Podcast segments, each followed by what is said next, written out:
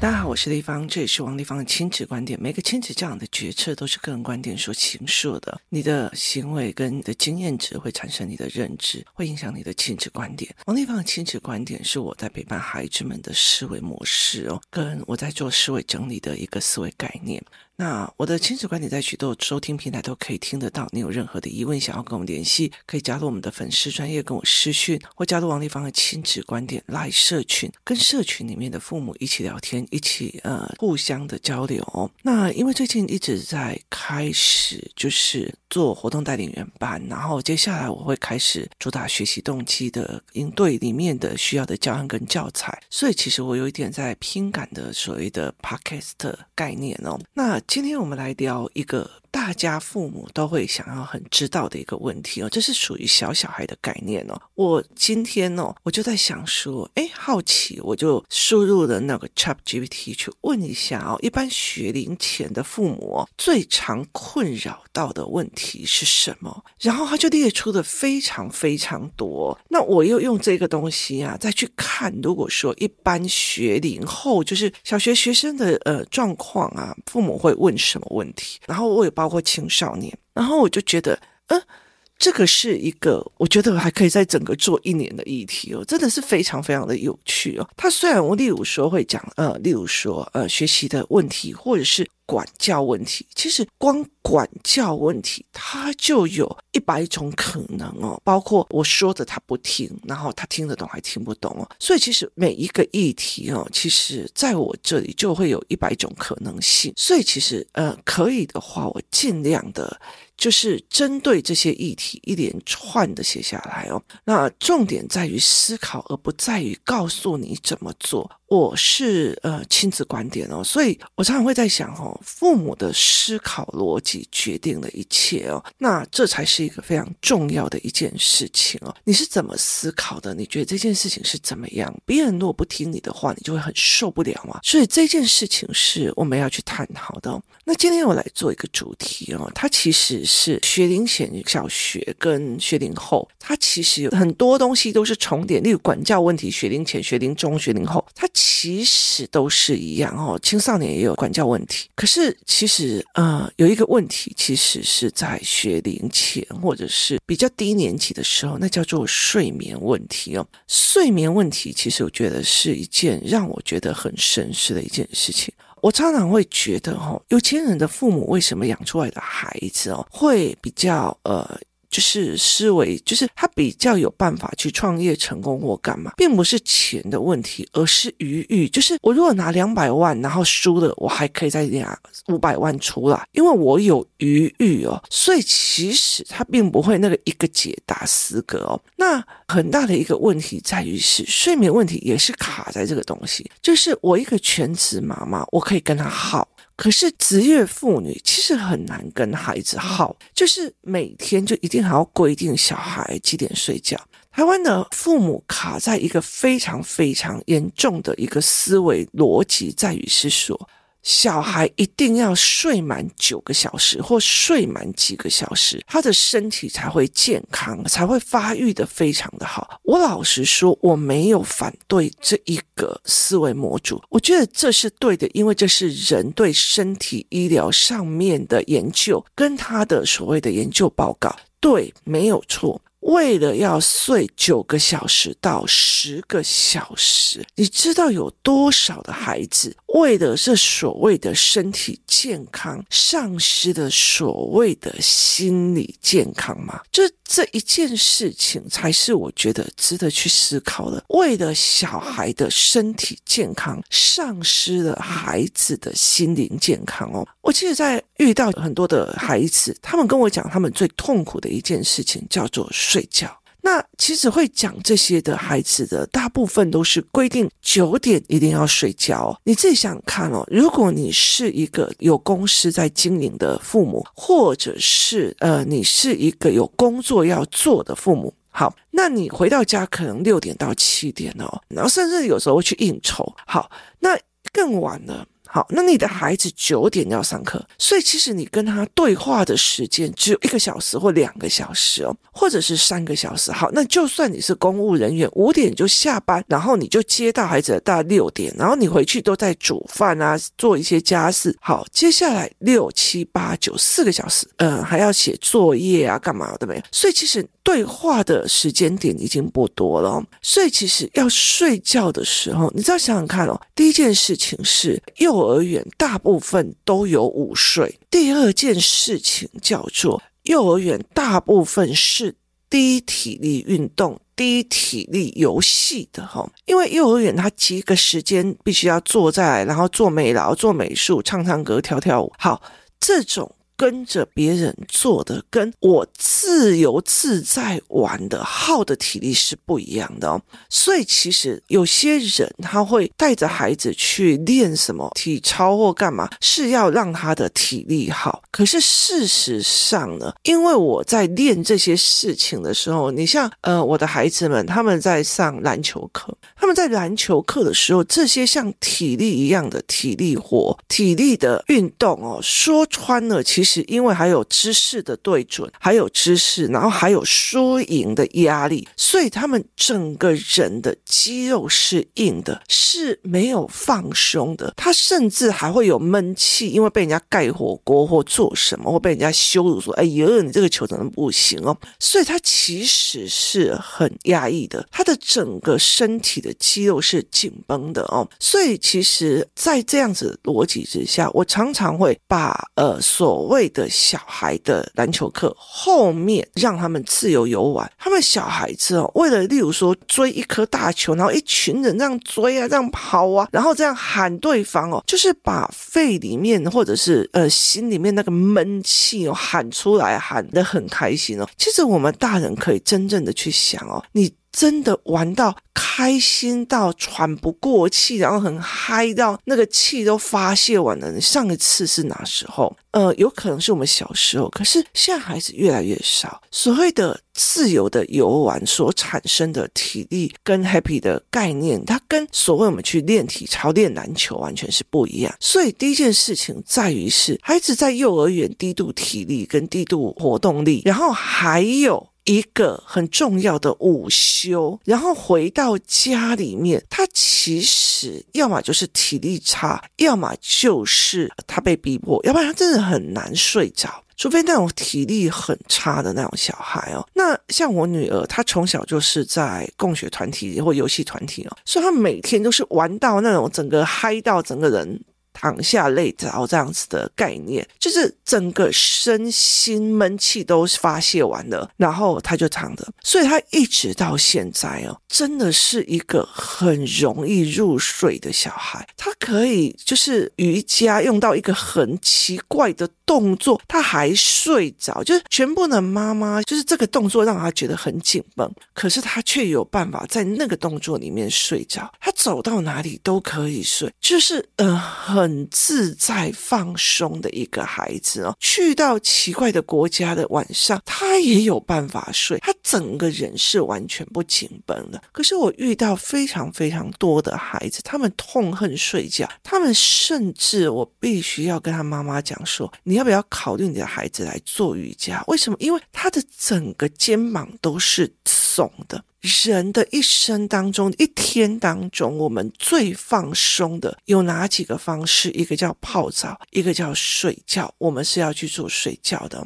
我在我很小的时候，我的父母也秉行了小孩九点就应该睡觉哦。那那个时候，其实我体力非常好，所以我就几乎都睡不着。然后睡不着哦，因为我妈妈很早睡，所以我都会干嘛？你知道，偷偷跑下来看电视哦。然后等到就是我爸发现，就是一顿毒打。所以。睡觉对我来讲是有精神压力，一直到现在，我觉得我睡觉起来，我就会觉得整个人非常非常的疲累。就是睡觉其实让我很疲累，我很紧绷，甚至我睡不着，我就会更紧绷。所以睡觉这件事情哦，是一件让我觉得嗯很有趣的一个概念哦。所以我常会跟很多的妈妈在讲说，我知道明天你还有工作，可是你这一整天都已经给工作给手机了，我当然知道你很想休息。那为什么不要让你就是跟孩子见面的那一段时间，你们打一场篮球，跑一场跑步，或者去跳一些跳绳，一起玩？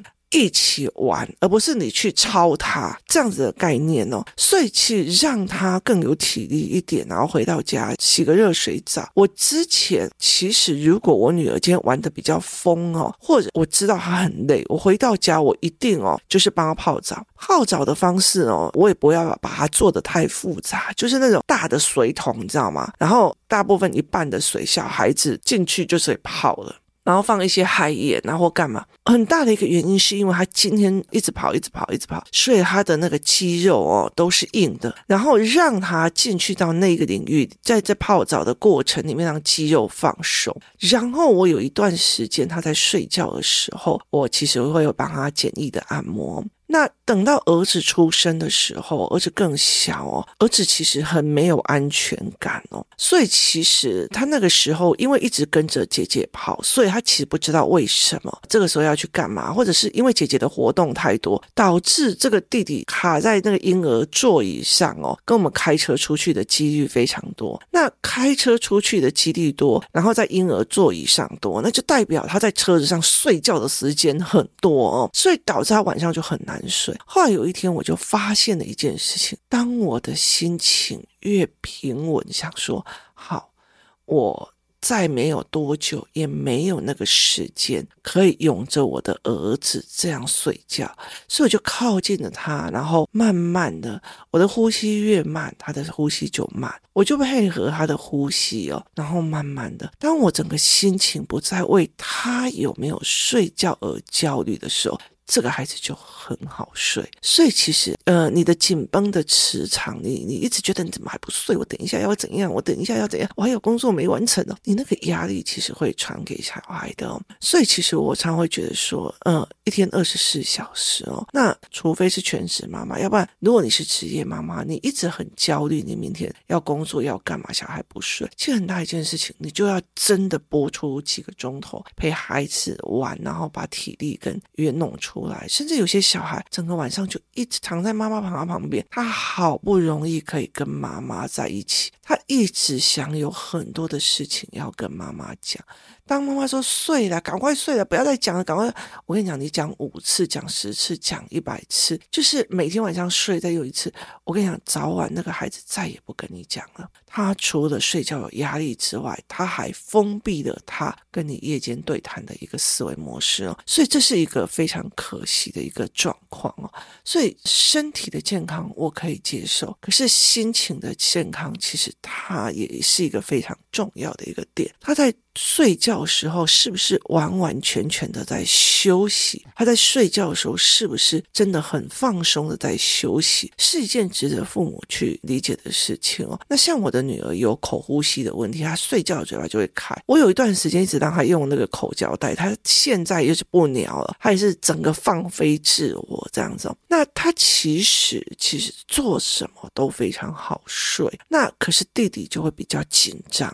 姐姐以前泡澡的期。弟弟比较多，弟弟比较少，所以我们就会用很多的方式去陪孩子哦。所以常常在瑜伽课，老师就会讲，这两个小孩真的整个好像没压力一样，整个身体是软的，没有压力的哦。所以很大的一件事情是在于是，我们要求孩子睡觉，我们要求孩子准时睡满九个钟头，小孩一定要九点睡觉，一定要。可是这种所谓的没有办法松弛的规定，是不是也造成孩子无形的压力，这一点也其实常常让我在深思这一件事情哦。所以有一段时间，我一直在致力于说，我如何让孩子好好的去睡，但是我又可以。又可以让他就是睡饱这样。后来其实我就一直在思考，我常常做的一件事情就是，我常常熬夜熬到很晚在做事情哦，所以导致小孩也跟着很晚。然后呢，后来有一段时间，我就规定我自己五点半要起床，然后开始读书或干嘛。所以我规定自己五点半往前推，我要九点睡觉。那时候九点全部都睡，一直到现在，我女儿还是五点半起来。我生病之后，就是整个人很虚，所以我就会睡得比较晚。可是我后来就理解了一件事：当我把自己早上起来做工作，然后晚上让我的孩子早点睡，儿子就会比较早睡哦。所以都是你在调配着这种思维的模式，你怎么去调的这样子的思考模式哦？那当你自己也九点睡，你并不是为了把他哄睡之后，我要赶快做什么？嗯，两人世界干嘛的没有？那其实很大的一个东西，你不会把这种压力跟急迫性。带给孩子哦，那很大的一个原因是这样。那除非有一件事情，就是你去打体力。其实我后来其实呃有一段时间，我带着我的孩子去看幼儿园的时候，他们的操作模式都不是我要，就是时间到做什么，时间到做什么，然后就是睡觉。那呃后来其实我很理解一件事情，我的小孩有一件非常重要的事情，就是体力，就是他在整个跟孩子们玩，就是游戏团体在玩的过。程里面，他们的体力超好，好到呢，他们真的没有办法睡午觉。所以其实对我来讲，那那是才是对他们的痛苦。你知道，假装睡是一件很累的事情。所以，呃，孩子到最后他就是不睡。可是像我儿子，他有时候在学校的午觉哦，他就会睡得非常的熟，有时候睡超过一节课哦，就是连下面那一堂课已经睡掉了。他就是觉得在家里比较好玩，可以跟妈妈聊很多，思维很多，所以他舍不得睡觉。孩子睡不着，一定有他的原因，是体力多到睡不着，还是其实在学校里面给过太多的睡眠或太少的体能，然后第三个就是我整个有一个闷气，我有一个怨，或者我有一个烦恼，我导致睡不着，所以这是。要去抓出原因的，而不是我们一直逼着九点的小孩九点还不睡，你是怎样啊？你就一直在骂他，反而在添加了某一个压力哦。就是如果我今天失眠了，然后其实我以前就常这样，我常常晚上失眠，然后呢，我妈只要晚上看到我起来了，就会开始在那边暗示嗯困啊，你是在那困啊，应该的都，就是她其实在帮你更。多的压力去面对睡眠的这一件事情，他的那个考试哦，其实让你呃一起去做这件事情。那有一个很大的一个原因叫做电玩，电玩其实也是让你脑海里面，它那种短影片跟影片，它也一直让你头脑里面一直闪，一直闪，一直闪，所以其实你就很难去面对这一块哦，所以。去找出睡眠不足的原因，睡眠睡不进去的原因，睡觉睡不进去的原因，然后去找出自己要的是什么，要的是自由的时间，但是你要不要去损坏你跟孩子之间的关系，为了睡眠打翻关系？所以这是一件非常值得大家去思考。每一个人的思维模式跟家庭的状况都不一样，所以没有必要一定要要求什么。我曾经看过那种跟着爸爸妈妈去摆摊。的父母，早期我的女儿哦，我带着她去夜市看，跟着爸爸妈妈去摆摊的那一些人，他们其实就是坐在那个旋转木马上，一直摇，一直摇，摇整天哦。那甚至小小孩就在那边帮忙收桌子做干嘛？现在如果去这种夜市，大部分我看到的都是这些小孩就在旁边一直玩手机，一直玩手机，玩到凌晨十二点，然后再收摊回去。他们连收摊都不帮忙了。所以其实你是为了什么？原因晚睡，那这些孩子在这样子的环境里面，他们也是逼不得已，并不是说哦一定怎么样。我曾经早睡早起，所以我现在健康很好。其实我觉得，呃，心理压力是一件。重要的问题哦，每一个家庭里面的要素不一样，有些的家庭可以让孩子九点就睡掉，七点才起床，而有些孩子并没有那样子的条件哦。那所以其实我觉得那是一个非常重要的一个概念哦。如果当你在跟孩子讲说，小孩就是应该要怎样，小孩就是应该要九点睡，要几点怎样，其实他也会去看别人，你你怎么那么晚睡，你怎么会迟到，你这个人怎样哦？所以其实有一段时间，我带着我女儿是去看夜。是里面那个孩子，你凭什么去讲别人迟到这件事情？你根本就不知道人家的家庭里面是什么样的因素，所以没有必要去谈这一块哦。所以在环境因素里面哦，你的整个睡觉的氛围，包括他是怎么样睡着的。例如说到小孩子国中、高中的时候，他们有一些孩子是打电动打到那种整个人很 hyper，然后就睡不着。那我有一群的父母。他们会认为，因为你吃糖，所以你 hyper，然后你就睡不着。可是其实对我来讲，有另外一个思维，因为吃糖你要代谢，就是运动。所以其实我通常都会呃跟我的孩子讲说，例如说孩子就问我说：“妈妈，我可不可以吃这个糖或干嘛？”我就跟他讲说：“可是因为糖会促进人的，就是让人家变得很亢奋或干嘛，这样你晚上会睡不着。那要不要你吃完之后，我们有两种选择，要么你选择不吃，要么你选择吃完之后再去跳绳跳个两百下。那让他自己去选择，让他自己去评估，而不是你看哪，你就是你吃糖了，所以你才睡不着。我叫你早点睡，你就不要；我叫你不要吃，你就不要。就是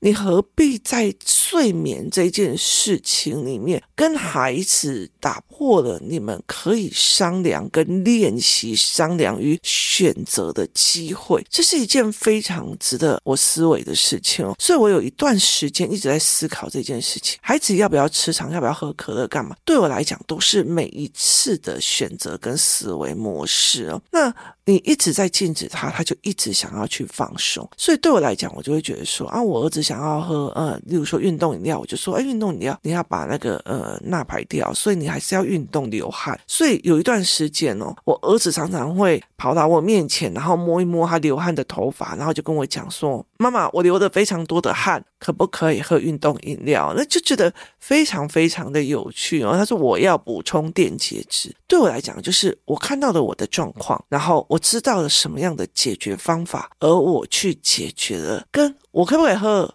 好，啊，你这样子干嘛喝？等一下你晚上睡不着，你就给我试试看，你怎样怎么样？就是我们赋予睡眠这个所谓人生该放松的，人生每一天该放松自在的一个时刻，非常非常多的压力跟价值感受，这才是一个让我觉得非常可惜的一件事情哦。你其实可以让孩子去享受睡眠，因为这对孩子来说是一辈子的能量。来源，睡眠这一件事情不是重点在于是他小学生就应该睡满几个小时，而是他养成一辈子，只要躺在床上，整个人就松掉，然后享受到。真正的放松，享受到真正的睡眠，让自己累积饱饱的能量，这才是最重要的哦。其实有些人哦，他其实一天睡眠只要三个小时就好，有些人只有四个小时就好。当你一直规定我就要八个小时，就是一八个小时哦。我也遇到那种一天只要睡四个小时就会精神很好的人哦。每一个人身体都不一样，最重要的是，你看他们可以在这么的小的时候，用这么样的放松的方式，从睡眠里面得到你放松的能源，这才是最重要的事。今天谢谢大家收听，我们明天见。